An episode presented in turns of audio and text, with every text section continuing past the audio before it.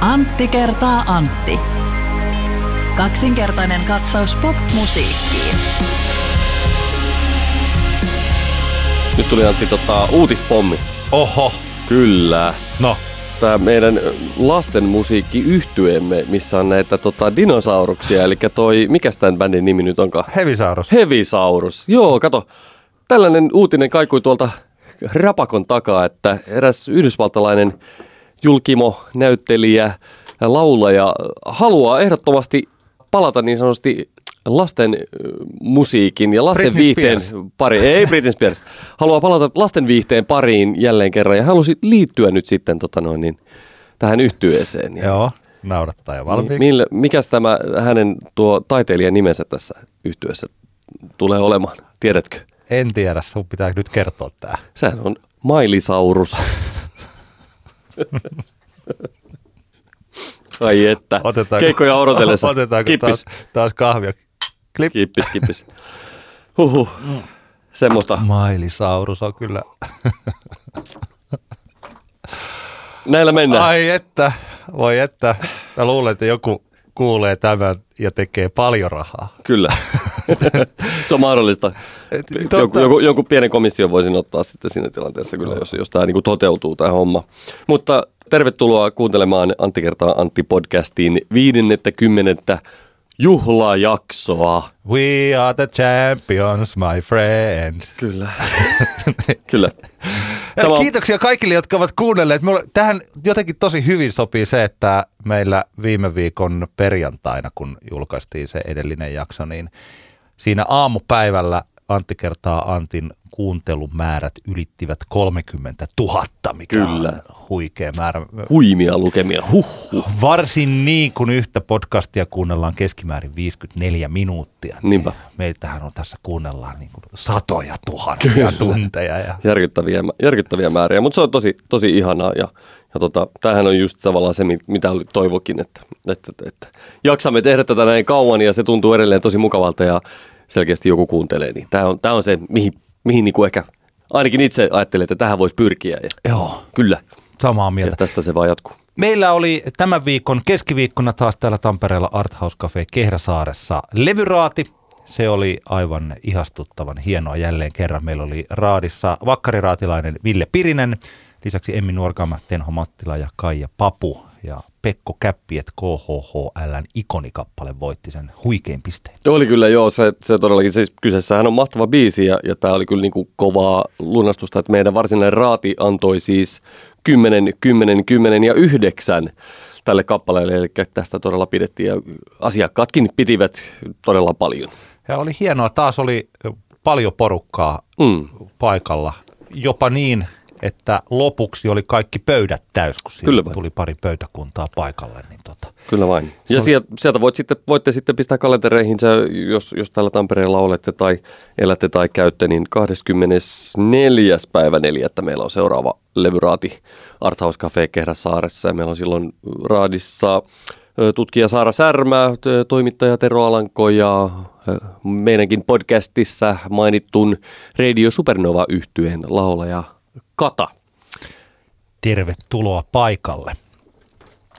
Nyt kun on 50. juhlajakso, niin Antti, sinulla oli erittäin hyvä idea, jonka olemme nyt sitten toteuttamassa tässä. Eli me molemmat ollaan annettu toisillemme viisi kysymystä liittyen musiikkiin tai meidän henkilökohtaiseen musiikin kuluttamiseen tai musiikkimakuun. Aika vapaasti keksittiin niin sanotusti omasta päästämme nämä kysymykset. Kyllä. Ja nyt me sitten vastataan näihin kaikkiaan kymmeneen kysymykseen. Näinpä.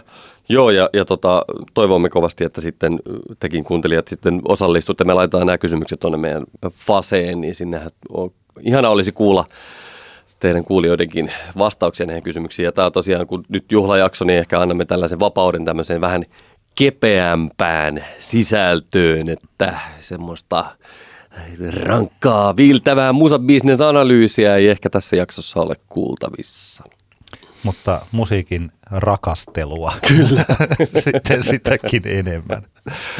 Nämä on ja, jaoteltu. Tämä ei mene sillä, että ensin tulisi toisen Antin kysymys ja sitten toisen Antin, vaan nämä ovat tällä löyhän kronologisessa järjestyksessä, jossa lähdetään ehkä lapsuudesta ja sitten päädytään jotenkin tulevaisuuteen tai jopa tämmöiseen avaruudelliseen yleismaallisuuteen mm. näissä kysymyksissä. Mutta ensimmäinen kysymys on siis, mikä oli eka albumi, jonka ostit omalla rahalla? Joo, tota, kyllähän tässä joutui vähän niin kuin muistelemaan, että mikähän se nyt oikeasti oli, mutta pohdintojen jälkeen tulin siihen tulokseen, että sen on täytynyt olla kovasti edelleenkin rakastamani yhtyeen Aerosmithin viides studioalbumi Draw the Line. Se oli semmoinen homma, että mä olin saanut joululahjaksi ja olin tainnut saada tota Pump ja Permanent Vacation albumit jo ja niiden kautta sitten Aerosmith-diggailuni syveni ja mä muistan sen, että, että olisinkohan sitten ehkä mummuni Liisa Mummi Vainaani kanssa käynyt silloin ehkä sitten jossain, hän vei minut ehkä levykauppaan, olisinko ollut ehkä yhdeksänvuotias. Ja ehkä kauppa saattoi olla, muistatko kun oli Tampereella kauppakadulla semmoinen levyliike kuin Metal Garden. Muistan oikein hyvin. Se taisi olla Epesin tällainen sivu. Kyllä joo. Kauppa, joo. Jossa Vähän myytiin... raskaampaan musaan keskittynyt Joo, mä liike. ostin sieltä kanssa paljon joo. levyjä, koska niin. se osui juuri siihen hetkeen, kun mullakin oli tämmöinen hevidikkari Kyllä. Ja, ja tosiaan tämä oli, oli semmoinen, mä muistan, että mun isäni oli ostanut silloin meille ensimmäisen niin CD-soittimen. Oh. Vuosi oli varmaan tosiaan ehkä se 90 tai 91. Ja sitten, sitten minä halusin ostaa itselleni CDn ja, ja Aerosmithin Draw the Line sitten tota, tarttui siitä haaviin pitkälti varmaan valinnan tein ihan sen perusteella, että siinä on niin siisti kansi. Siinä on tämmöinen mustavalkoinen, tämmöinen tota, selkeästi lyijykynä karikatyyri, piirros yhtyeestä. Se oli jotenkin, puhutteli se kansi kovasti. En, en varmaankaan ollut kuullut yhtäkään biisiä siitä, mutta ajattelin, että Aerosmith on kova bändi, tässä on hieno kansi, mä ostan sen. Aika hauska sinänsä, että koska toi kansi on sellainen, mistä mä en ole oikeastaan hirveästi pitänyt ikinä. Okay. Mutta toisaalta en mä kyllä sitä hirveästi myöskään vihaillut. Niin, mutta niin. Että joskus kun katsoo plärän jotain katsonut näitä Aerosmithin kansia, aina kun tää tulee, katsonut että mikä tää, onko tämä hyvä levy? Sanotaanko näin, että ei se niin kuin Aerosmithin top kolmoseen mene, ehkä top vitoseen siinä ja siinä, mutta siellä on muutama ihan, ihan todella, todella kova biisi, varsinkin albumin nimibiisi on, on kyllä aivan huippu ja se on edelleen bändillä live, live tota, setupissa ollut esimerkiksi viime kerralla, kun kävin katsomassa Aerosmithia Helsingin jäähallissa, niin siellä Draw the Line soitettiin. Tämmöinen hauska pieni yksityiskohta tästä albumista on se, että me silloin ala-asteikäisinä ehkä neljännen viidennen luokalla perustettiin kaverin, kave, kahden kaverin kanssa tämmöinen räppibändi, joka oli lähinnä, oh. muistat, meidän niin kuin, ideana oli tehdä tämmöisiä ihme, me scratchattiin vähän levysoittimella ja, ja hoettiin jotain tyhmiä hokemia ja, ja tota sen bändin nimi tuli siis, se oli inspiroitunut yhdestä tämän albumin kappaleesta. Kappaleen nimi on Critical Mass, A-puolen kolmas biisi ja, ja tämä meidän bändimme nimi oli sitten Critical Pumpers jostain syystä. Vaikea sanoa, että mistä se syystä, mutta, mutta siihen liittyy tämmöinenkin niin kuin lämmin muisto tähän albumiin. Oliko tämä siis vinyyli vai CD? Vai? Tämä oli CD, kato. Niin, tämä oli just niin, liittyy niin, siihen, niin, niin, niin, isäni, isäni oli ostanut Joo. meille kotiin meidän ensimmäisen CD-soittimen, niin tämä liittyy siihen. Mikä sulla oli ensimmäinen levy, minkä ostit omalla rahalla? Se on ollut Twisted Sisterin Stay Hungry. Se on ollut siis kasetti. Lasketaanko kasetit tähän? Lasketaan, Kyllä, totta kai lasketaan kasetti. Se oli, tämä on sellainen tiedäksä sen ton Blues Brothers-leffan hetken, kun he saavat sen ilmestyksen, että mm. Kyllä. Can you see the light? Niin. What light? Can you see the light? Joo, se on hieno kohtaus. Joo. Jotenkin samalla tavalla niin Twisted Sister Stay Hungry kutsui minua aikanaan, kun olimme tuolla Vilppulan vankkamarketissa ja mä siellä näin sen kannen. Niin täsmälleen samalla tavalla siellä Dee Snyder luu kädessä kutsui minua. Kyllä. Että, tota, haluatko se Antti pysyä nälkäisenä? Kyllä. Ja mä, mä, mä, muistan tässä, että veljeni levyhyllystä löytyi tämä albumi jo silloin niin kuin aikoinaan, ja mä muistan, että kyllä tämä kansi oli semmoinen, mitä tuli niin kuin toijotettua. En tykännyt siitä sisällöstä, itse musiikista ihan hirvittävän paljon, mutta, tota noin, niin, mutta se kansi kyllä on edelleenkin piirtynyt verkkokalvoilleni hauskalla tavalla siis mulle, mä muistan ton hetken ja sen tilanteen ja sen kesäpäivän ja kaiken siis niin kuin tosi kirkkaasti. Mm. Niin kirkkaasti, että se oikeasti on tällainen, että mä oon miettinyt, että onko sä tullut tällaista valemuistoa mukaan, mutta se on oikeasti se hetki, jolloin mä olen luonut oman musiikkimakuni. Mä olen Mm. sitä ennen kanssa kuunnellut paljon niin kuin isän levyjä ja varmaan kaikkea muuta. Siinä dingot ja tällaiset oli tapahtunut, mitä mä olin kuunnellut ja siis oli kaikkea. Mutta toi oli selkeästi, Twisted Sisterin Stay Hungry oli ensimmäinen mun oma bändi. Siis sellainen, mistä mä tykkään. Joo, eikä, joo. eikä moni muu. Mä muistan, kuinka me ostettiin se. Mulla oli se tietty rahamäärä. Mä en muista, mitä tohon aikaan maksanut. Saattoi olla vaikka 60 markkaa. Niin eikö ollut jotain 69 markkaa tai 66 Joo. markkaa tai jotain tämmöistä näin? Joo, ja mä ostin ton levyn, tai siis sen kasetin, ja isällä oli silloin vielä Ford Sierra, Hmm. ja me mentiin sitten siihen ulos. Mä halusin, että kuunnellaan tätä, ja siihen aikaan vielä, kun tämä on siis 80-lukua, niin isä poltti tupakkaa, niin isä menee siihen ulkopuolelle polttaa tupakkaa. Mä oon sisällä autossa ja laitan tämän soimaan tämän kasetin. Siellä tulee ensin tulee Stay Hungry biisi, joka ei vielä sillä siinä vaiheessa potkinut, mutta siis kakkosena tuli We're Not Gonna Take It, Mm. joka oli se ainoa biisi, minkä mä olin kuullut tuolta, Niin, niin, niin. että, että mä ihan pelkästään kannenta perusteella sitä ostan. Mä tiesin sen We're Not Gonna Take Itin. Viinat kotona keitin. Kyllä. Sitten heitin veivin. tota, ihania muistoja. Ja se, oli, se tuntui sellaiselta järisyttävältä biisiltä. Ja Joo, toi joo. koko levy on, on loistava ja pidän siitä yhä. Kyllä, mahtavaa. Siirrytään toiseen kysymykseen. Tosiaan tässä on tämmöistä vähän kronologiaa. Seuraava kysymys kuuluu, että kuka tai ketkä ovat vaikuttaneet sinun musiikkimakuusi eniten? Mä tässä mietin, että mitenkä tämän pystyy vähän näkökulmasta ja ajanjaksosta riippuen, niin tämän kysymyksen niin voi, vastaus voi olla monenlainen.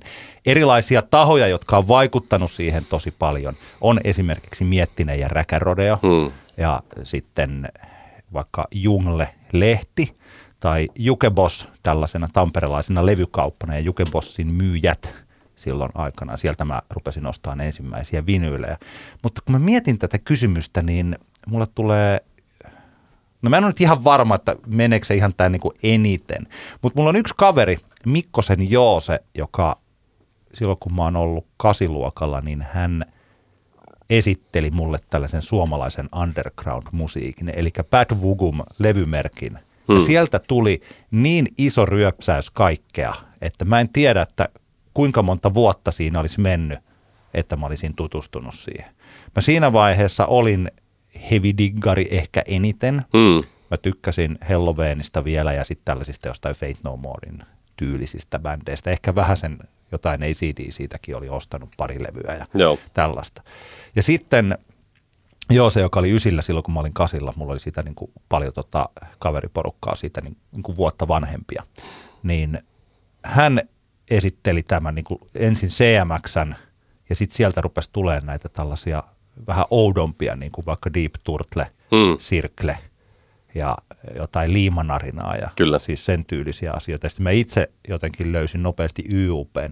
Ja siinä äkkiä niin kuin menikin pari vuotta meni sitten tällaisessa ja sitten sit tuli niinku räkärodiot ja nämä kaikki tällaiset Kyllä. muut UG-jutut. Ne ei, on- onko se nyt undergroundia, mutta siis tämä Bad Book tohon aikaan todellakin oli. Mm. Eli mä löysin koulusta sitten ehkä kolme tai neljä tyyppiä, jotka ymmärsi sitä. Kyllä, kyllä. Ja sitten lukioaikaa rupesi ymmärtää vähän, vähän useammatkin.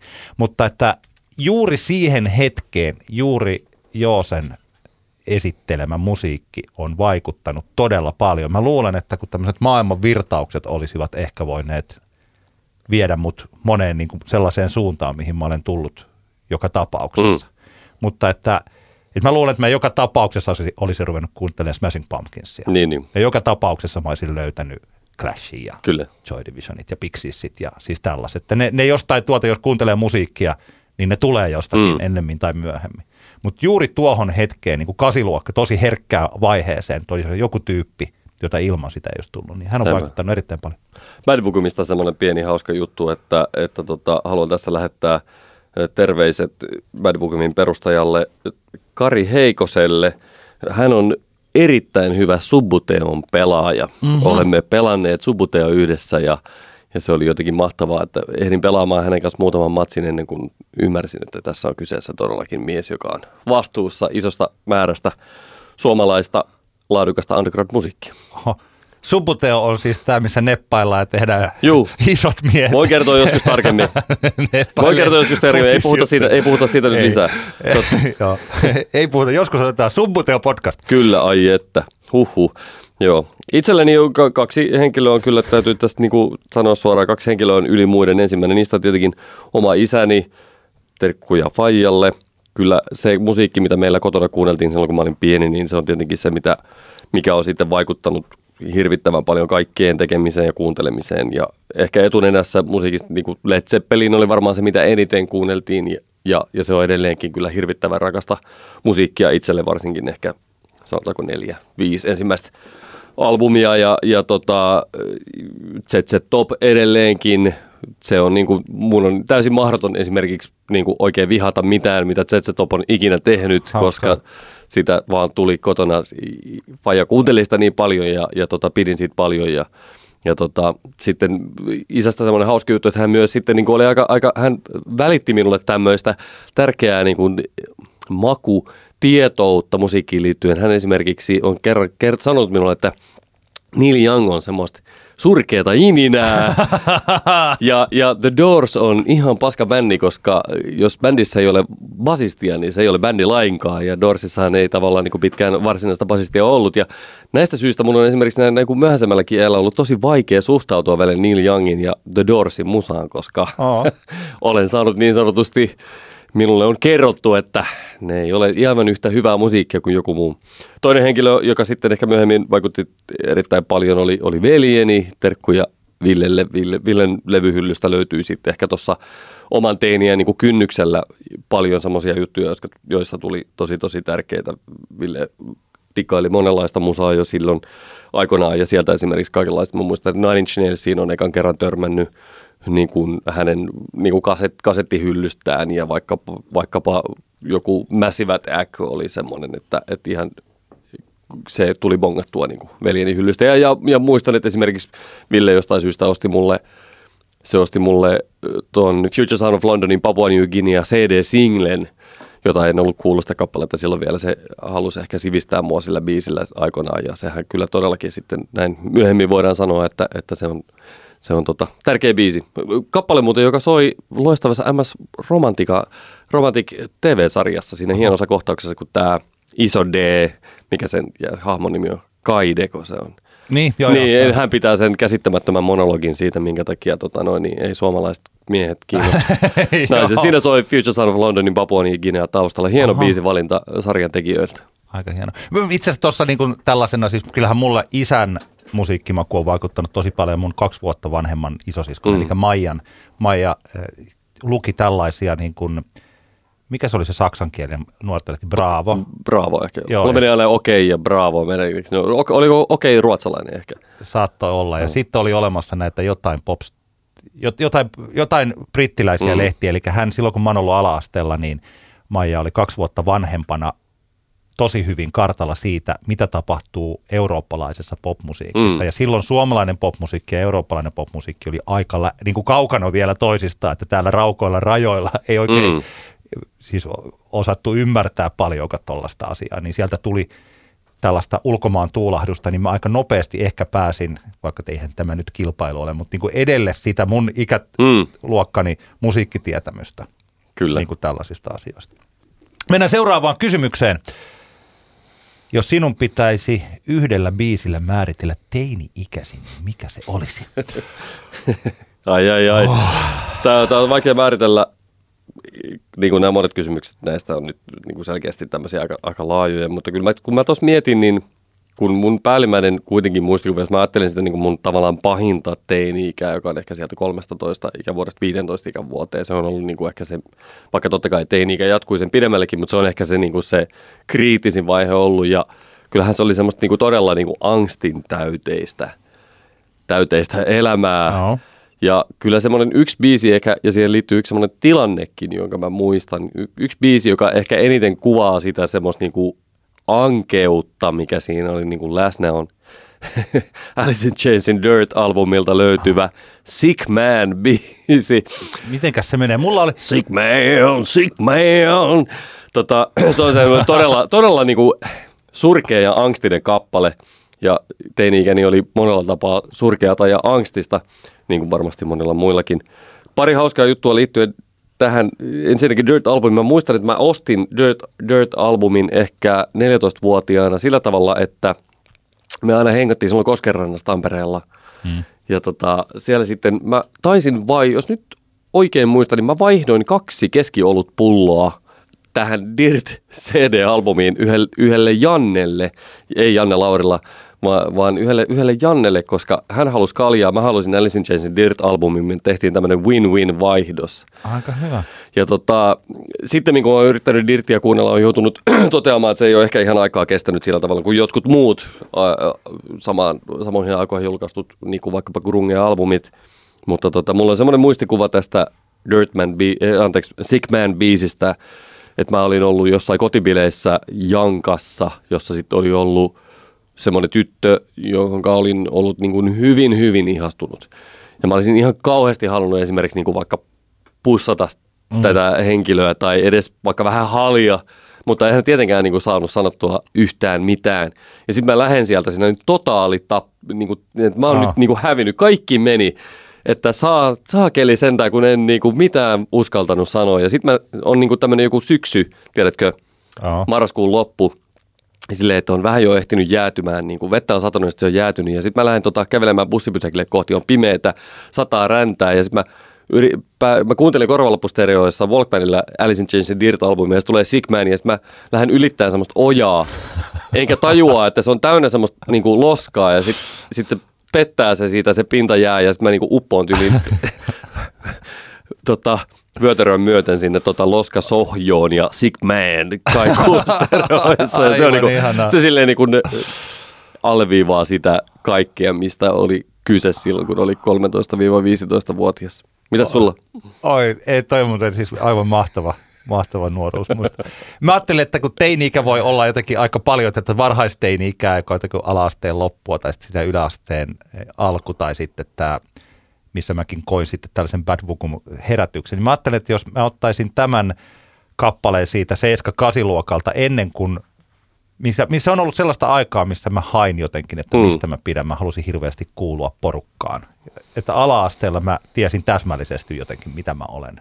Ja Kyllä. sitten ehkä siitä luokalta eteenpäin mä oon tiennyt jotenkin luullut tietävän niin, niin, täsmällisesti niin. mitään. Mutta sen 7-8 luokalla... Joo, se on raju etsikko aika kyllä ihmiselle. Joo, niin halusin kauheasti, että mä jopa, jos, niin kuin, mä jopa ostin MC Hammerin levyn. Mm. Siis mulla oli kuitenkin jo kymmeniä albumeja Helloveenia niin, ja niin. kaikkea. Siis, että, että niin kuin aidosti, että ei ollut mikään aloittelijan levyostos, juu, juu. kun mä jotenkin halusin kuulua porukkaan.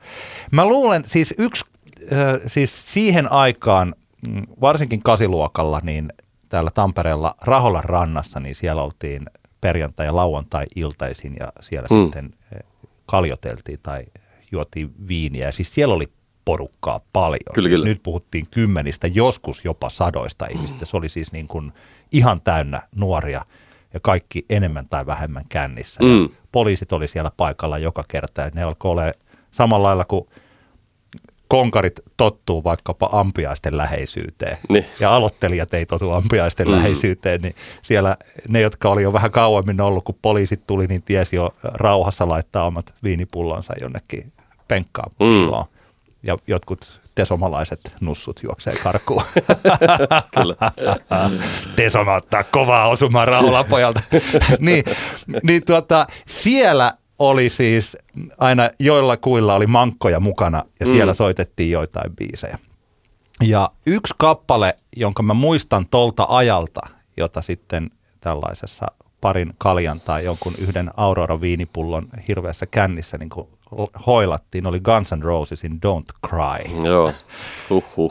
ja se oli siitä hyvä, että sen sanat osaa ja se on aika helppo kappale, niin sitä pystyy laulamaan mukana varsinkin Kyllä. sitä kertosäättää. Don't you cry tonight, iso, I iso biisi. love you, baby. Ja sitä pystyy myös sitten Landolalla helposti opettelemaan Ai niin, saakeli. että pystyy joskus riparilla vaikkapa pysty soittamaan. Mäkin uh, osasin uh. soittaa sen ja Sanoisin niin, että tuota, et se ei ollut noloa. Se ei, oli niin, niin. parasta. Niin. Kyllä, kyllä. Ja juu, juu. Varmaankin Don't Cry ja vielä joku tällainen, että se, se jos sulla kuuluu tämä, Sigman kuuluu tämmöiseen johonkin syksyyn ja sitten lumpsahtaa mm. jonnekin jortaan, niin, niin, tota, niin tähän jotenkin se Don't Cryhin liittyy talvi ja siihen, että on pimeätä ja kylmää. Mm. Ja kaikilla kauheat niin toppavaatteet päällä ja sitten sitä tosi pahanmakusta viiniä tai jotain kaljaa. Ja sit siellä, et periaatteessa olosuhteet on todella ankeat, mm. mutta tuntuu siltä, että mä en haluaisi missään muualla olla Niinpä. enemmän kuin nyt just tässä, missä Kyllä. mä olen laulamassa Don't Cryta näiden muiden tyyppien kanssa. Ihanaa, ah. ihanaa, ihanaa. Neljäs kysymys. Minkä kappaleen assosioit ensirakkauteesi? Joo, tämä on, tää on hyvä kysymys. Ja kyllä mulla itse asiassa tästä tuli aika niin kuin selkeä, selkeä niin kuin muistikuva. Tietenkin ensin täytyy kysyä, että mitä on rakkaus ja kuka keksi rakkauden, mutta jos nyt koitan ajatella, että mikä oli oma ensirakkauteni, niin kyllä se oli semmoinen tota, Minna-niminen naispuolinen henkilö, johonka, johonka tota, 17-18-vuotiaana sille rakastuin. Ja niihin aikoihin tuli siis toi Red Hot Chili Peppersin Californication-albumi tuli Aha. just. Ja mä muistan, että tämä Minna, niin silloin kun me seurusteltiin, niin hän ei oikeastaan muuta levyä halunnut ikinä kuunnella kuin sitä. Ja, ja, Minulla ja, ja Minnalla hän, ei niinpä, olisi ollut tulevaisuutta. kyllä, kyllä. Siis rakastuminen tapahtui ennen Californicationin julkaisua. että se julkaisu tapahtui siinä seurustelun aikana ja siinähän kohtaa oli, oli sitten myöhäistä, myöhäistä enää tunteitaan sammuttaa, vaikka Aha. se Californication kuului, soi koko ajan oikeastaan, kun me vaikka olimme sitten yhdessä. Joo. Ja tota, kyllä se, kyllä se tota, itse juuri albumin nimibiisi Californication on semmoinen, että se kyllä, kun mä nyt mietin Minnaa ja mietin niitä aikoja, olikohan sitten, sitten 98 ehkä, niin tota, kyllä, se, kyllä se on se Californication, joka mulla alkaa soimaan päässä. Mulla ei oikeastaan ole sellaista hyvää vastausta tähän sen takia, että kun vaikka minä olen ollut tällainen musadikkari ja soitellut pikkasen bändeissä ja ollut jonkun jääkiekkojoukkueen kapteeninakin, niin mähän olin tosi tossu siis naisten kanssa, okay, tai joo. siis tyttöjen kanssa niin, niin. tosi niin. pitkään. Eli että mä en seurustellut edes lukioaikaa vielä kertaakaan. Eli mulla ei ollut seurustelusuhteita muuta kuin sit vasta 19-vuotiaana okay. oli ensimmäinen. Ja se, mä niin mietin tässä, että oliko, että voiko se mennä ensirakkaudeksi. Ja ei se oikein voi. Ei se oikein voi, että kun mä yritin miettiä vielä, että oliko vielä lisäksi joku biisi, mikä assosioituisi siihen, niin meillä oli kyllä vähän samoja bändejä, joista me tykättiin, mutta ei oikeastaan. Ja sitten kun mä olin 20 kaksi, kun mä olin, niin mä tapasin nykyisen vaimon mm. Johanna. Niin mun oikeastaan on varmaan pakko sanoa, että mun ensirakkauteni on nykyinen vaimo, no. mikä on pikkasen ällöttävää, niin kuin kaikki tietävät, että menin naimisiin ensirakkauteni kanssa, kyllä, niin kaikki, kaikki haluaa ensin oksentaa ja sitten laittaa niin kuin suu kiinni. Kyllä. mutta, ja, mutta mä luulen siis yksi biisi, mistä me molemmat tykättiin ja siinä vaiheessa kun me tavattiin, niin me ollaan yksi tämmöisistä ensimmäisistä yhteistä, yhteisistä hitaista, mitä me ollaan tanssittu, on ollut Doriksessa ja se on ollut Crashin Sugar. Mm. Ja siitä biisistä me tykätään yhä ja mä luulen, että Johanna jotenkin tykkää musta ehkä, koska jos mut oikein hyvin valokuvaa ja pistää kunnon filterit, niin mä näytän vähän samalta kuin Teemu Brunilla, Brunilla näytti Kyllä. silloin nuorena. Mulla oli pikkasen samanlainen tukka ja ehkä sellainen valkoinen kauluspaita ja oli muutenkin samanlainen staili. Kyllä, että kyllä. jos tämmöisen niin kuin söpöyden ja lahjakkuuden riisuu Teemu Brunilasta ja lisää 30 senttiä pituutta, niin tulee niin kuin minä. Kyllä. niin kyllä mä luulen, että Crashy Sugar on kuitenkin sellainen kappale, että yhä jos se jossain mm. vaikka tulee, niin kyllä se on niin kuin, ei me, ei me olla sillä niin meidän biisi, mutta kyllä se on niin lähimpänä sellaista meidän biisiä, Aivan. mitä voi olla joo, se joo. kappale. Eikö Sugar ollut sun, sun tuolla listalla, kun Oli. joitain kymmeniä jaksoja sitten listasimme mielestämme parhaita kotimaisia kappaleita? Oli niin, kyllä, juu. oli kyllä, oli kyllä. Mä luulen itse asiassa, että se listaus ei vaikuta niin tähän, paitsi että ehkä yhtään alitajuisesti on voinut vaikuttaa. Niin, niin. Mä olen kyllä siitä kappaleesta pitänyt muutenkin. Että sehän kyllä. tuli ennen kuin me, me tapasimme. Joo, joo. Kyllä. Että olin, olin ihastunut siihen biisiin jo ennen kuin vaimoin. Kyllä vain. Paras keikka, jonka olet nähnyt? Joo, tota, tämä on, tota, tässä joutuu kyllä niin kuin hyvin tarkkaan koittaa niin mietiskellen semmoisia niin tuntemuksia, tuntemuksia siitä, että että mistä on ehkä, mistä on niin eniten saanut irti.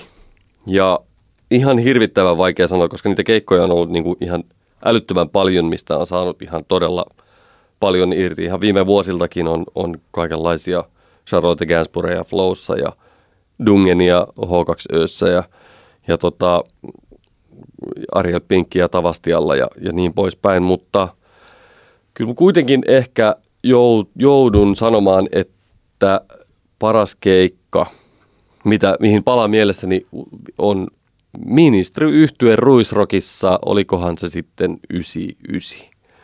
Ehkä 99 tai 98. Se on varmaan ollut 1999.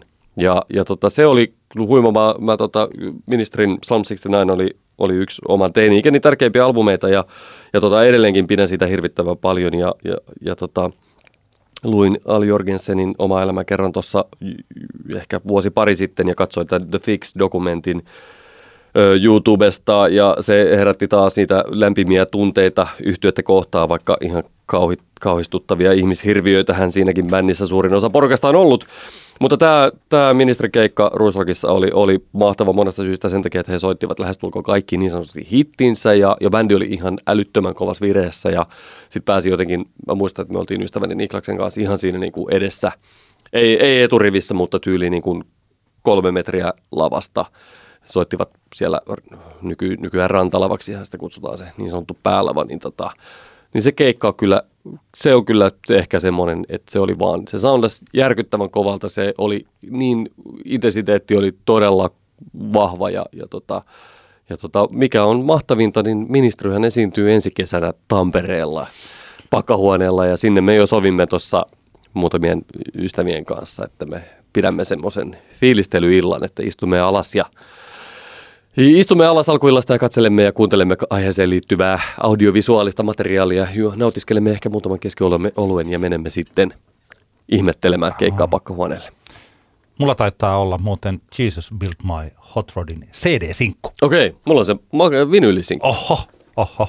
Mä, siis tässä on sama juttu, että näitä keikkoja, upeita keikkoja on niin paljon. Ja ne esimerkiksi joku Ville Leinonen ja Valumo 2000 vuonna. Tai, siis että se on ollut niin, kuin niin hyvä siihen aikaan, ehkä Sirkle joskus siinä 96, 97, mm. siis tällaisiin aikoihin se sen aikakauden Sirkle, niin ne keikat jossain Tampereen i-klubilla on ollut ihan huikeita. Mä luulen, että mulle kuitenkin tällaisena elämää suurempana kokemuksena on toi äkkiväärää punkrockia tekevän No Means Known keikka Tampereen Tulliklubilla.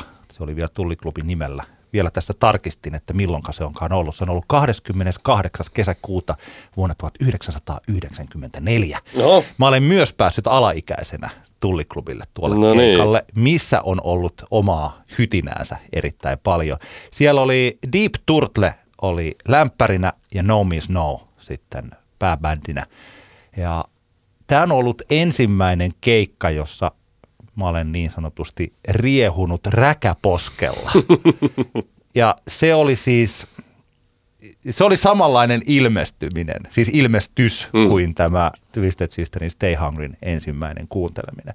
Mä olen ehkä tätä tarinaa kertonut, en tiedä onko tässä podcastissa, mutta monessa yhteydessä, että siihen liittyy vielä tällainen hauska pikku tarina, että kun mä olin siinä eturivissä juuri ennen kuin No Miss No keikka alkaa. Mulle mm. vieressä on joku tällainen vanhan liiton punkkari. Mä en mm. oikein tiedä, että minkä ikäinen se on ollut. Jos mä oon ollut 17, niin tämä vanhan liiton punkkari on saattanut olla 25, mutta mm. se tuntui ikälopulta. Kyllä, kyllä. Ja sillä oli lasituoppi siinä, ja se jotenkin niin kuin pumppasi itseensä semmoisen niin hurjaa äh, tota, punkki hurmioon ja iski sen lasituopin oman päähänsä rikki.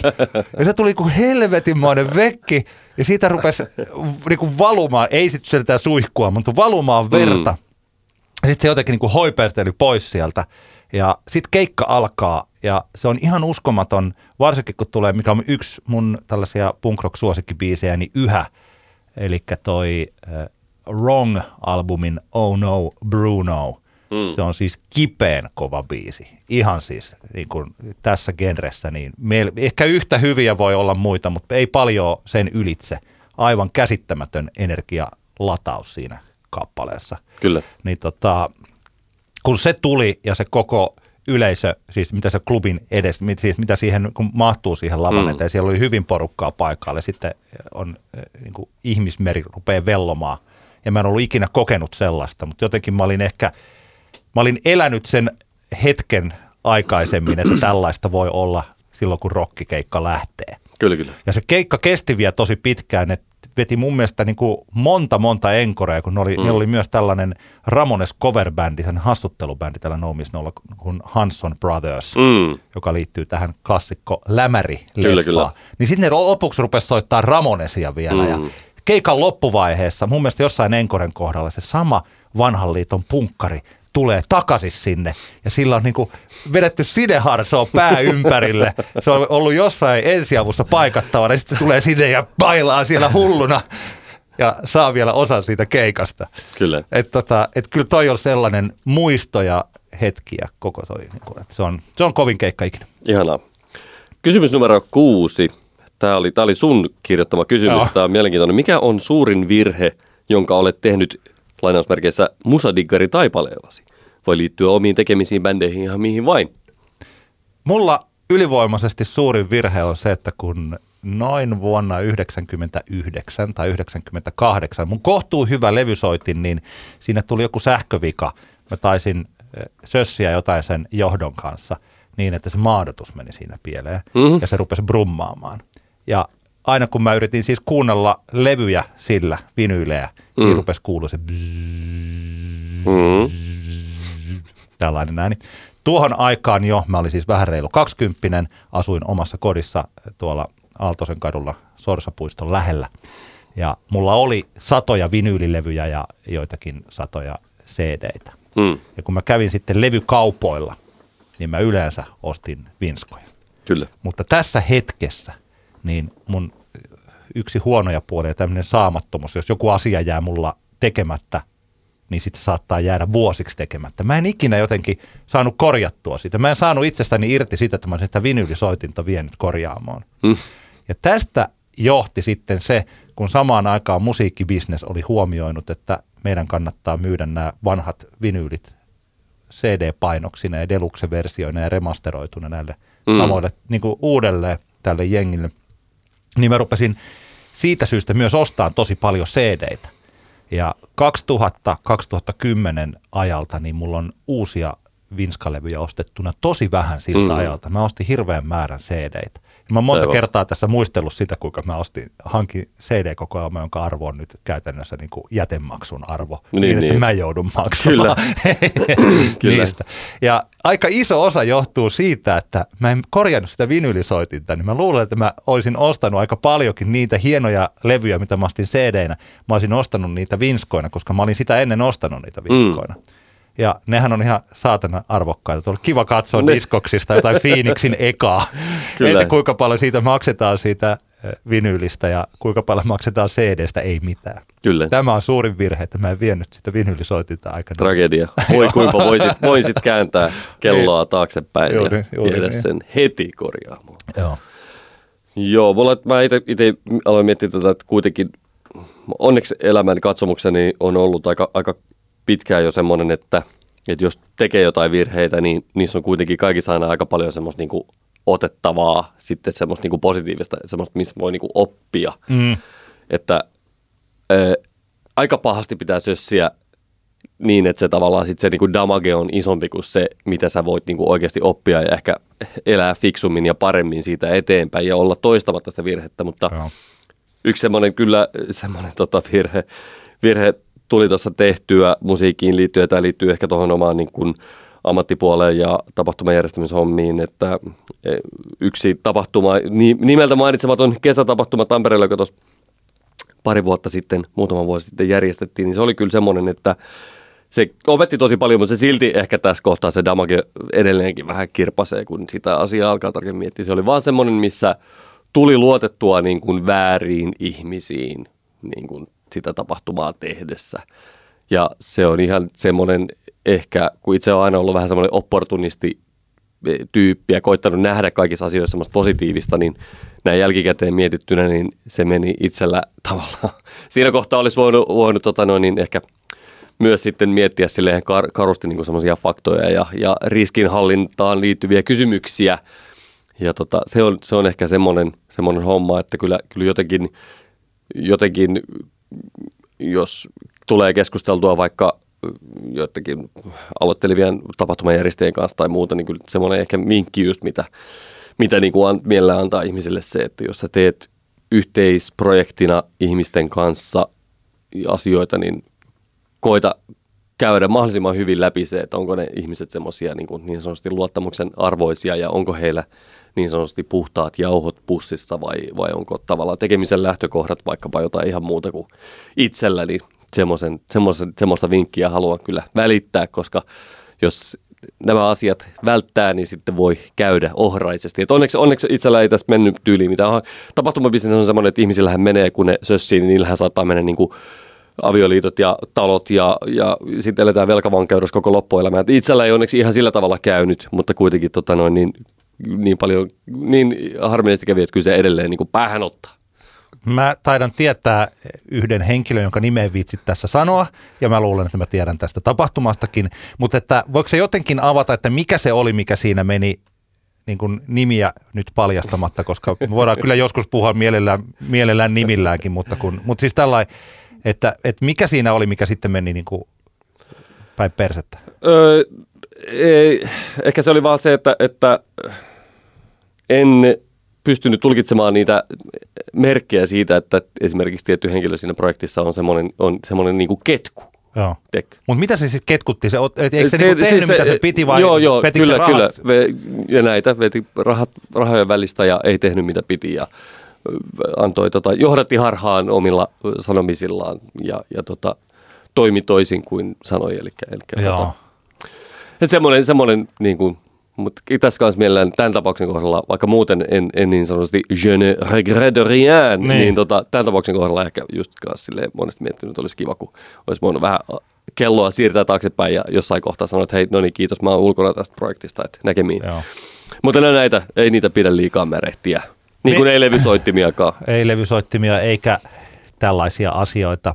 Tuota, tässä kohtaa me voisimme laittaa soimaan Christina Aguileran Stronger biisin. Vai mikä se, mikä se fighter? Thanks for making me a fighter. Kyllä. Didi makes me that much stronger. Didi, Kiitoksia Kyllä. vihaajat. Te, ilman Kyllä. teitä en olisi näin vahva. Näinpä, näinpä. tota, seuraava kysymys. Nyt me siirrymme näistä menneistä asioista ehkä enemmän tähän hetkeen ja tämänhetkisiin ajatuksiin tai toki, okei, okay, ehkä, juu, juu, juu.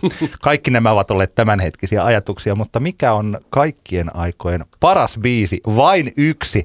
Mä mietin sitä, että kun tämä on nyt mun kysymykseni, että onko tämä vähän spoilaamista, jos me joskus tehdään tämä tällainen eh, kaikkien aikojen parhaat ulkomaiset biisit, mikä me ollaan tehty kotimaisista biiseistä, niin spoilautuuko tässä helposti meidän – ne ulkomaisten biisien ykkönen, mutta riippuen, että mikä se on, mutta niin. sanotaan silti. Niin tämähän on semmoisia hommia, että, että kyllähän me kaikki tiedetään, että tänään se on tämä biisi ja, ja tavallaan, tai on niin, ainakin itsellä on semmoisia rakkaita biisejä, että totta kai voi olla, että se on se ultimaattinen kappale, mutta niitä ehdokkaita on kuitenkin aika monta. Mutta kyllä mä tässä kun mä mietin tätä asiaa, niin kyllä mulle, mulle ehkä kuitenkin yksi kappale nousee ainakin tässä hetkessä yli muiden ja se on – ruotsalaisen Dungen yhtyeen 2008 julkaisemalta albumilta nimeltä Neljä, kappaleen nimeltä Fredag, joka on se on kaikin puolin aivan vaan uskomaton kappale. Kyseessä on instrumentaalibiisi, joka ei sinänsä haittaa, koska jos nyt jotain heikkouksia Dungenin tuotannosta halutaan hakea, niin ehkä se, että Gustav Esties ei ole mikään ehkä maailman kaikkeuden paras laulaja. Hän on, hän on aivan tolkuttoman upea biisin tekijä ja, ja tota, varmasti niin läpeensä musikaalinen ihminen, että ei mitään rajaa, upea, upea huilisti ja, ja kosketissoittaja ja kitaristi ja muuta. Mutta tota, tämä Fredag on, on tämmöinen uskomaton, tämä on niinku, niin hirvittävän monipuolinen biisi, jossa on tämmöinen, tämä teema on tämmöinen hyvinkin, hyvinkin melankolinen teema, mutta biisi on kuitenkin se tempo on aika kiva, se on se jossain 120 bpm päällä, eli se on periaatteessa aika semmoinen tanssittava, tanssittava tempo ja, ja, ja tota, tämä on, tää on vaan niin kuin itselle ehkä kuitenkin semmoinen tärkein biisi. Ja tää on, mikä, mikä tässä on mahtavaa on se, että, että tämä, tämä kappale bändi soittaa edelleen tätä biisiä aika paljon keikoilla, ainakin muistaakseni viimeisillä kolmella Dungenin keikalla, mitä on nähnyt, niin ovat soittaneet tämän biisin. Ja, ja tässä on vielä livenä, livenä sitten yhtyä kitaristi Raine Fiske on vielä tuo, tuonut selkeästi tähän live-versioon semmoisen upean vielä ki, lisäkitara kitaran riffin siihen loppuun, mitä ei tässä albumiversiossa kuulla. Niin tota, tää kyllä mä sanon, että Dungenin Fredag on ehkä itselleni se kaikista tärkein biisi mulla tämä kappale on sellainen, että mä en usko, että mulla tulee muuttumaan tämä ikinä. Okay. Tämä on siis mulle tosi selkeä. Ja mä en oikein, sitä hetkeä, milloin tämä on tullut mulle selkeästi parhaaksi, mä en osaa ihan tarkkaan määritellä, mutta se on tapahtunut joskus ehkä tuossa 2008, 2009 mä tajusin, että tämä muuten on se biisi, mikä mun mielestä on kaikkien mm. aikojen paras. Ja Mä en tiedä, onko tämä tylsä valinta joidenkin mielestä, mutta se on siis Joy Divisionin Love Will Tear Us Apart. Et jotenkin se on sellainen kappale, jota mä en ole kuunnellut teininä. Mm. Mä olen ruvennut kuuntelemaan sitä varmaan ehkä vähän reiluna parikymppisenä, siis Joy Divisionia bändinä ylipäänsä. Niin, niin. Mä vielä muistan tämänkin hetken, kun mä olen ostanut sen levyn. Mä olen ostanut sen Second Hand Swamp musiikista, muistaakseni Kaukorannan Ari oli silloin siellä tiskin takana – mm. ja mä ostin Substance-vinskan ja Ari sanoi jotain, että siitä on hyvä alkaa. ja niin olikin hyvä alkaa. Sitten se pikkuhiljaa se biisi on kasvanut sellaiseksi. Että mä muistan joskus, kun, kun esimerkiksi kun Spotify tuli, niin sehän siinä alkuvaiheessa tuli tällaisena, että siihen piti saada se kutsuja. Siinä niin. kesti aika kauan ennen kuin se tuli kaikille vapaaksi. Ja itse asiassa vaimoni Johanna sai sen kutsun jos aika niin kuin alkuvaiheessa. Mm. Mä en muista, että mitä kautta se sen sai, mutta jos, jos, jos, jonkun blogin kautta varmaan. Ja, ja olin, me oltiin etujoukoissa vahingossa tässä Spotify-jutussa. Ja kun mä rupesin tekemään erilaisia soittolistoja, niin se oli varmaan siis vuosia, että mä katsoin, että jokaisella soittolistalla mm. Love part, koska se tuntui siltä, että se sopii kaikkiin tilanteisiin. Sehän on siis tosi masentava kappale ja sehän mm. on siis tällainen niin kuin rakkaus loppuu ja oikeastaan elämäkin loppuu. Niin, niin.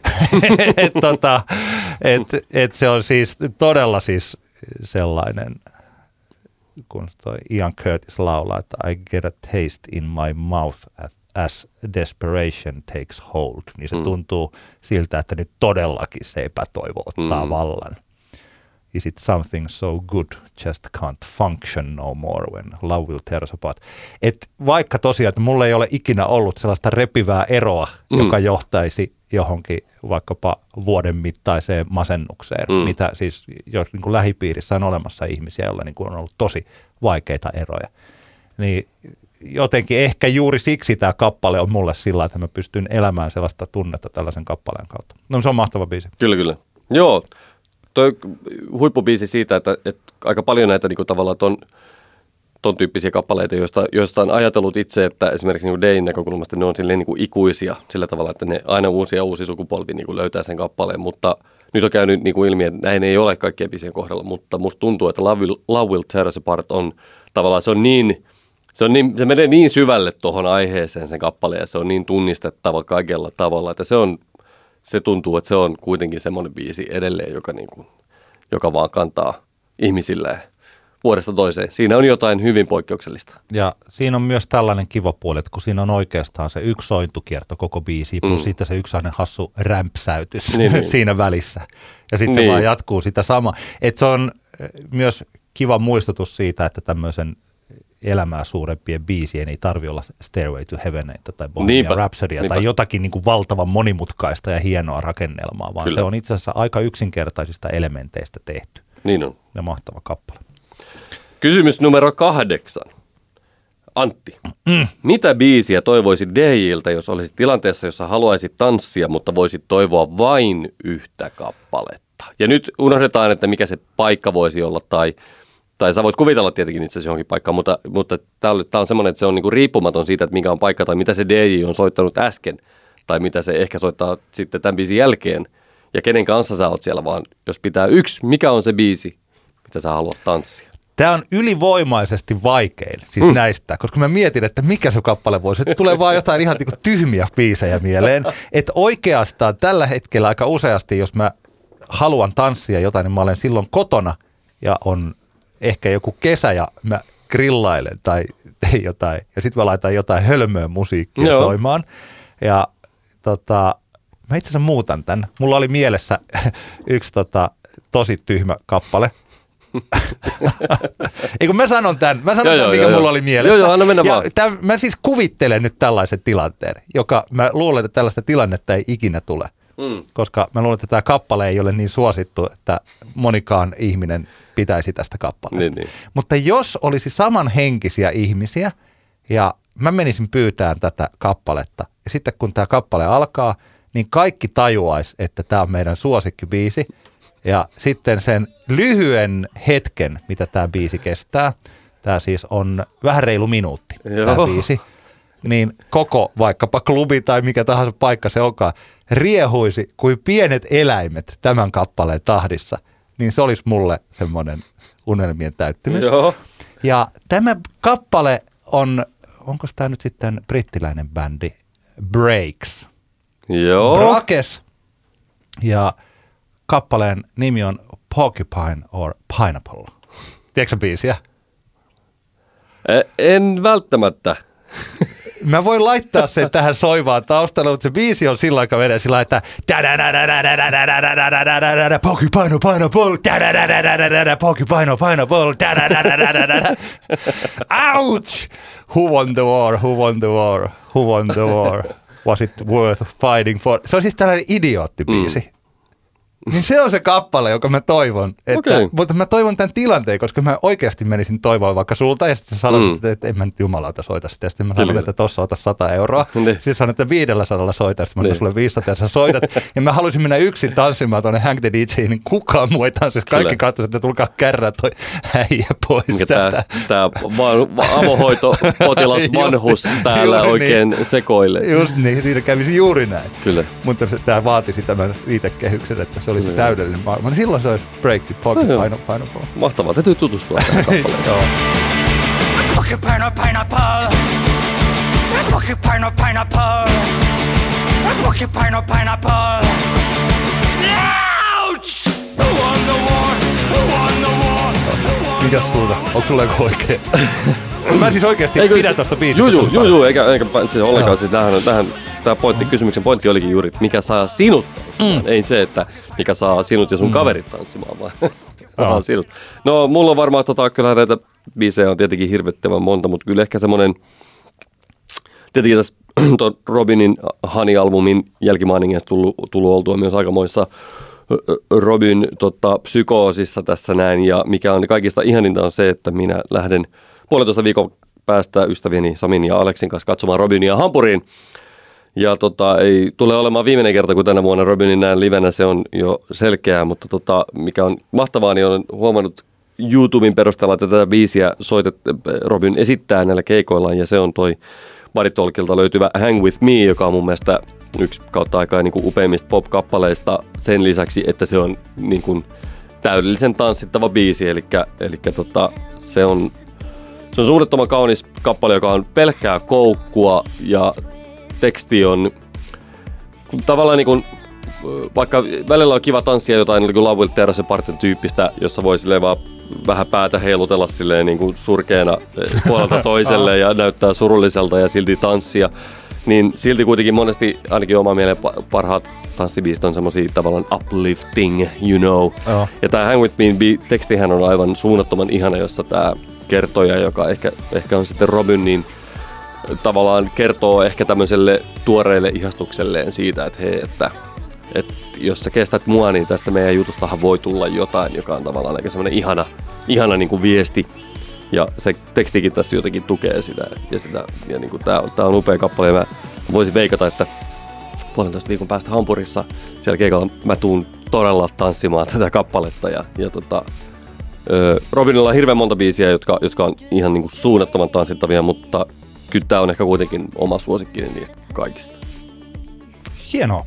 Mä itse asiassa tässä, kun mä mietin sitä, että tällä hetkellä niin mitä vähemmän viileetä se musa on, siis tällainen coolia, niin sitä parempi mulle. siis mitä mä oikeasti haluaisin tanssia. Kyllä, kyllä. Että aika useasti tulee mieleen tämmöiset tanssihetket, niin yleensä se on ollut jotain, mm. jotain tosi tyhmää musiikkia. Mutta siis superviileä musahan ei ole monestikaan kauhean hyvää tanssittavaa niin. musiikkia, siis tavallaan, tiedätkö, koska monesti tanssittavassa musiikissa pitää olla jotain semmoista, joka niinku vapauttaa ihmistä. Niin. Ja sitten jos on niinku ihan ältsi viileitä soundia silleen, niin sit mm. se voi olla, että ihmiset, vaikka ne ehkä tanssisivat, niin sit se voi olla, että se ei kuitenkaan niinku vapaudu se sisäinen peto sieltä. Joo.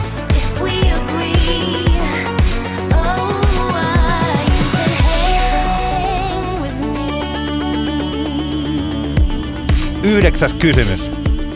Jos saisit nähdä yhden keikan miltä tahansa bändiltä, missä tahansa ajassa, mikä se olisi? Tässä on esimerkkinä heitetty Elvis vuonna 57, eli saa ottaa niin kuin minkä tahansa, mm, mistä niin, tahansa. Jos on aika, aikakone olisi käytössä. Joo. Tota, se ei olisi Elvis vuonna 57, var, vaikka varmasti Elvis silloin hienoja keikkoja vetikin, mutta tota, kyllä, mulle, ö, kyllä mulle on semmoinen, mitä on niin jo hyvän aikaa miettinyt, että voi että, siellä olisin halunnut olla paikalla, niin 75 vuosi ja E Street Band, Bruce ja E Street Bandin keikka silloin. Myös katoin äh, Brucen keikkalistauksia siltä, vuosilta, siltä vuodelta ja, ja ennen Born to Run-albumin julkaisua he tekivät yhden rundin, jossa esiteltiin uudet bändin jäsenet, esimerkiksi Roy Bittan ja Max Weinberg. Eli siinä on tullut, tullut pieniä väestö, niin kuin henkilöstövaihdoksia ja, ja totta, tietenkin sekä Bittan että Weinberg ovat olleet sitten sittemmin erittäin tärkeässä roolissa E Street Bandin niin kuin soundissa ja, ja tota, sitten kun Born to Run julkaistiin, niin he tekivät sitten, aloittivat massiivisen pitkän kiertueen albumin tiimoilta. Ja, ja totta, tämä albumi, varsinkin alkupuolisko-albumista, soitettiin aika pienissä paikoissa. Siellä on, siellä on tämmöisiä parin tuhannen ihmisen saleja, mutta sitten mä katsoin sitä keikkalistasta, niin siellä on ollut niinku keikkapaikkoja, joissa on ollut, joka on ollut 500 ihmistä vetäviä kun he ovat kiertäneet Jenkkilää ympäri. Ja Brucehan ei siinä kohtaa vielä todellakaan ollut mikään niin kuin megatähti. Eli kaksi album, eka albumia, 73 julkaistut kaksi eka albumia, nehän tavallaan aika lailla floppas. Ja Born to Runkin sitten vähän semmoisella, se ei saman tien niin pamahtanut isoksi, vaan se sitten nousi siitä varmaankin näiden keikkojen ansiosta sitten aika pitkälti. Ja kyllä semmoinen, mä katsoin just, että he, oli, he soittivat pitkiä keikkoja, jotain Thunder Roadia kuultiin ensimmäisiä kertoja niillä keikoilla ja, ja, tota, ja tämmöinen keikka jossain, tiedätkö, Minnesotassa 500 ihmisen mestassa, missä he soittavat kaksi ja puoli tuntia täydessä hurmiossa tietäen, että me ollaan todennäköisesti paras live-bändi, mitä on ikinä planeetalla ollut ja mitä planeetalla tulee olemaan, niin, niin tota, se on semmoinen, missä haluaisin olla läsnä. Onneksi pääsen, koska minulla on, mä ostin joskus tämän, sain itse asiassa vaimoni, vaimoltani joululahjaksi tämän Born to Run, tämmöisen juhla, 25V juhlapainoksen ja siinä on sitten tota, erittäin hieno, hieno tota noin niin, se on muuten varmaan 35-vuotisjuhlapainos, mikä, mikä siitä tuli, tai 30-vuotisjuhlapainos, niin tota, siinä on keikkataltiointi vuodelta 75 ja siitä pääsen onneksi nautiskelemaan, mutta se on sitten jo sitä vaihetta, kun he ovat oikeasti isoja, eli tota, se on isossa paikassa kuvattu, kuvattu keikka. Niin tämmöinen pieni, pienen, pieni, pienessä tilassa koettu E Street Bandin keikka vuodelta 75, niin se on se, minkä menisin katsomaan. Olipas hyvä vastaus. Oikein hienosti, hienosti perusteltu hyvä vastaus.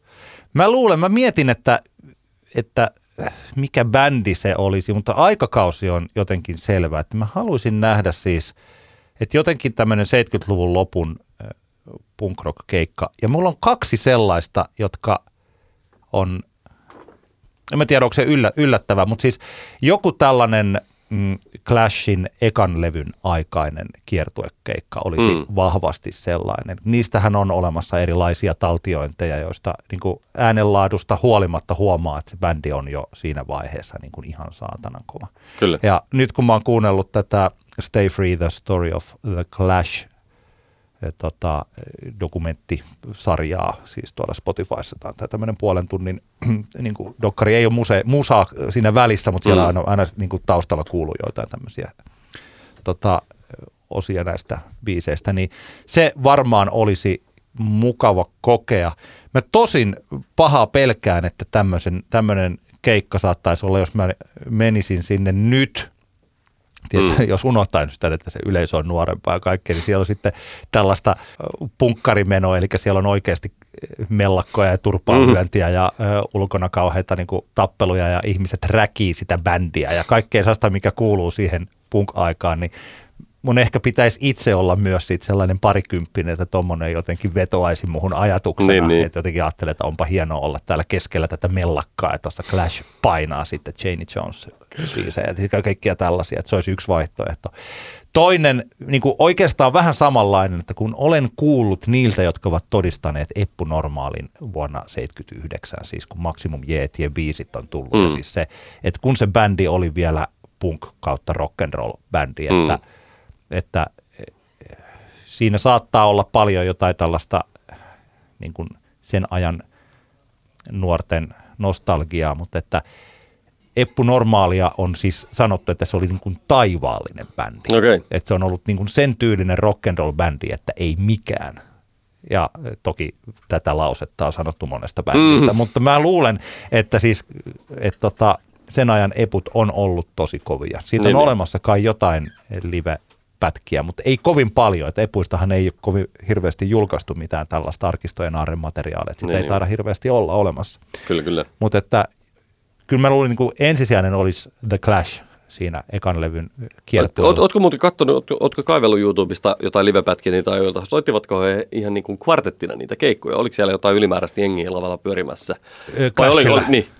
Kyllä se kvartetti Okei, okay, niin, niin. Oli. Juu, ei siellä, ei siellä kyllä siis, koska Strummerhan oli, tota, kuitenkin hänellä oli tämä Telecaster ja laulu ja sitten mm. Mick Jonesilla oli toi. Joo, ei kyllä se oli, mun mielestä se, niin, niin. heillä on ollut se. Joo, va, voi helppo kuvitella, että varmaan on ollut kohtuu paljon kanssa tota energiaa. Joo. Energiaa niillä keikoilla. Meidän viidennen kymmenennen jakson, eli tämän juhlajakson viimeinen kysymys on tämmöinen kaikkea syleilevä, niin laaja kuin haluamme sen olevan, mutta toisaalta aikan, aika huomioon ottaen, niin ei nyt lähdetä ihan laukalle. Miksi pidät musiikista? hmm. No, tota, hyvä kysymys. Niin kuin ehkä jotkut meidän podcastia aikaisemmin kuunnelleet tietävät, että olin viime viikolla Skotlannin Edinburghissa oh. mietiskelemässä, että mi, mistä maasta toi Manic Street Preachers yhtye on kotoisin. Ja, ja tota noin, niin, no anyway, vaikka en, en kyllä pidä niin kuin monellakaan tapaa niin kuin lentämisestä paikasta toiseen, niin, niin kyllä niin kuin se, mikä lentämisessä on kiva, että voi kuunnella hyvin rauhassa musiikkia ja keskittyä puhtaasti siihen, siihen musiikin kuuntelemiseen. Ja ehkä niin, niissä tilanteissa, kun olet siellä lentokoneessa ja se on niin kuin mälsää ja koko ajan vähän harmittaa se, että kun hiilijalanjälki sen kuin vaan metri metriltä eksponentiaalisesti kasvaa, niin tota, on ihan hyvä päästä välillä niin kuin sitten siirtää aivonsa johonkin ihan toiseen tilanteeseen. Ja musiikkihan on mitä paras tapa tämän toteuttamiseen. Ja mä nyt nämä sekä, sekä menolento Edinburghiin että paluu, niin mä oikeastaan kuuntelin pelkästään tämmöistä soittolistaa, minkä suuresti arvostamani Dan Lisvig oli tuonne Spotifyhin tehnyt Malmöön taidemuseolle. Voidaan linkata se lista, joka niin sisälsi ainakin minulle suurimmaksi osaksi entuudestaan tuntemattomia biisejä. Oli siellä tuttujakin kappaleita muutamia, mutta tota, tämän playlistin avulla kyllä hyvin tehokkaasti pääsi ihan toiseen, toiseen semmoiseen paikkaan ja tilanteeseen siinä, vaikka kökötti siinä tota, lentokoneen penkissä, niin sehän se on, on ehkä se homma. Ja kyllä se on itsellä sitten tuossa soittamisessa kanssa se, että välillä, se, välillä sitä on vain niin kuin aivan äimistelee itsekseen ja bändikavereiden kanssa vaikka oman, oman soitetun keikan jälkeen, että mitä just tapahtui, että, että mä itse tykkään puhua niin sanotusti zonesta, eli kun soittaa keikan ja meillä on, kun silloin kun se niin kun asiat napsahtelee kohdalleen ja, ja tota, tunnelma on oikea, niin sinne zoneen pääsee aika nopeasti ja siellä on todella ihana olla ja ja se on sitten semmoinen hetki, mitä se keikka nyt kestää kolmesta vartista puolentoista tuntiin ehkä, niin se on semmoinen, milloin menee johonkin semmoiseen tilaan ja paikkaan, mihin, mihin ei oikein niin kuin muilla tavoilla. Psykedeellisiä huumeita en ole elämässäni kokeillut, mutta en tiedä pääseekö sellaisten avulla sitten mahdollisesti, mutta tota, näin sanotaanko näin, että ilman, ilman substa- kemiallisia substansseja esimerkiksi, niin, niin en, en oikein keksi muuta, millä pääsee semmoiseen tietynlaiseen tilaan kuin sitten niin kuin soittamalla ja siitä musiikista nauttimalla. Ja, ja tota, kyllä se välillä sitten ihan tämmöisenä vaan niin kuin kuuntelukokemuksenakin samantyyppisiä tilanteita tulee. Ehkä, ehkä se on se, ei sillä, että oma niin kuin semmoinen arki, päivittäinen arki tai olo olisi jotenkin tosi hankalaa nykyään, että ei mulla niin kuin semmoista välttämättä tarvetta, mutta onhan se välillä aina ihana niin kuin pujahtaa satumaailmaan, tiedätkö, mm. nauttimaan jostain aivan toisenlaisesta tunteesta ja niin kuin ajatuksista ja, ja, ja mielikuvista, mitä sitten periaatteessa tämä niin kuin arki, joka on kuitenkin sitä, että koetaan saada lapset ajoissa kouluun ja päiväkotiin, sitten käydään vähän tekemään duunia ja sitten käydään, syödään jotain ja sitten katsellaan vähän jalkapalloa illalla ja sitten mennään nukkuun, mm. niin, niin tota kiva välillä päästä semmoiseen taikamaailmaankin ja musiikin kauttahan itse ainakin sinne pääsen. Aika hyvä. Sä sanoit samoja sanoja, mitä mä olin tähän itselleni jotenkin suunnitellut, koska mä olin ajatellut, että tota, siis yksi henkilö, joka tietysti on myös meidän levyraadeista tuttu nerokas tyyppi joka asiassa, eli Ville Pirinen, niin Ville on piirtänyt tämmöisen sarjakuvan, joka mm. liittyy rokkaamiseen. Ja tämä on se toinen puoli siitä, eli tämä, että kuinka pystyy pakenemaan siitä hetkestä, mutta positiivisella tavalla, ei niin, että hetki olisi niin vaikea, että siitä tarvisi jonkinlaista pakoa, vaan sen takia, mm. että siitä pääsee johonkin tilanteeseen.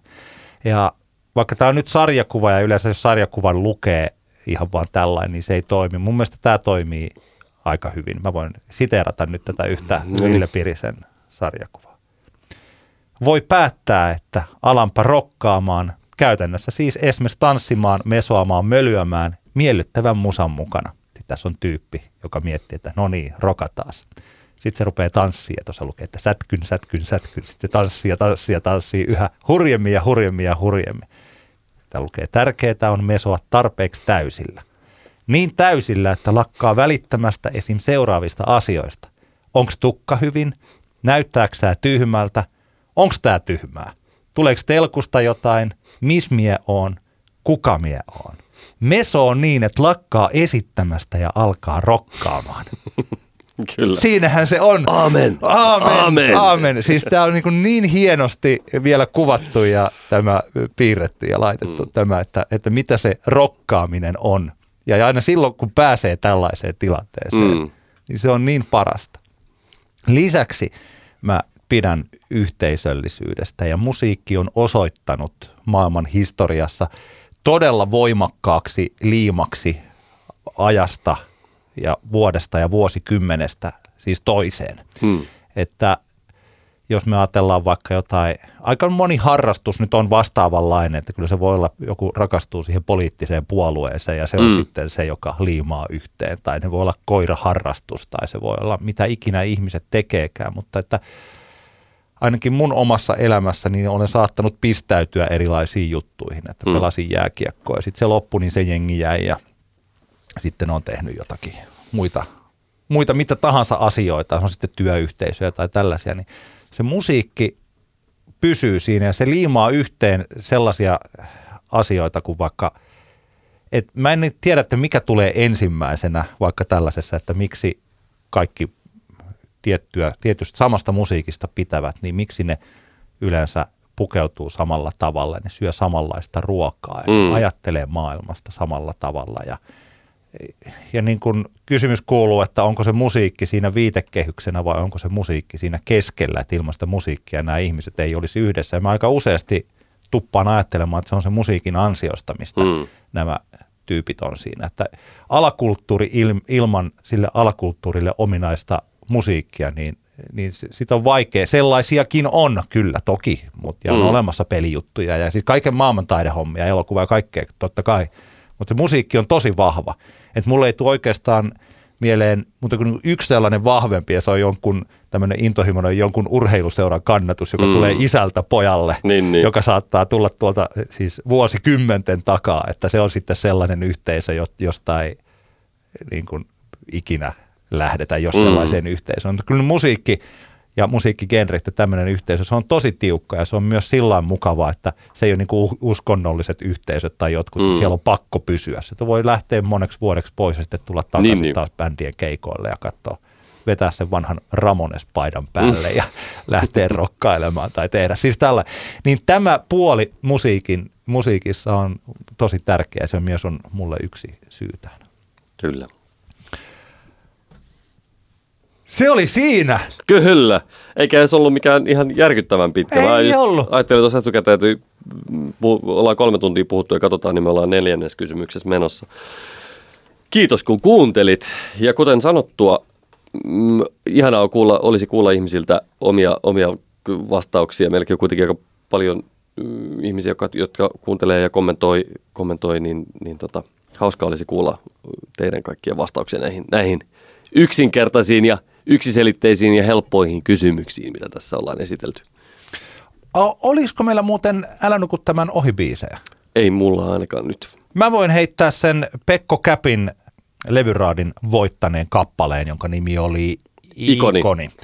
Niin se kannattaa kuunnella, koska se on, se on huikea biisi. Mä kuuntelin sitä vielä sitten, kun ajoin kotiin tuonne Ylöjärvelle, niin tota, kuuntelin pari-kolme kertaa sen läpi ja pop-henkistä Pekko Käppiä, mikä Niinpä. on tosi mielenkiintoista ja tuoretta. Ja nyt on hauskaa, että Hesarikin, Hesarikin on jotenkin niin kuin vihdoin niin kuin herännyt Käpin erinomaisuuteen. Nyt on ollut vähän ajan sisällä. Ensin oli, oli pitkä teksti tästä singlestä ja, ja sitten nyt oli albumiarviokin taisi tulla neljä tähteä ja paljon kehuja, niin se on hyvä.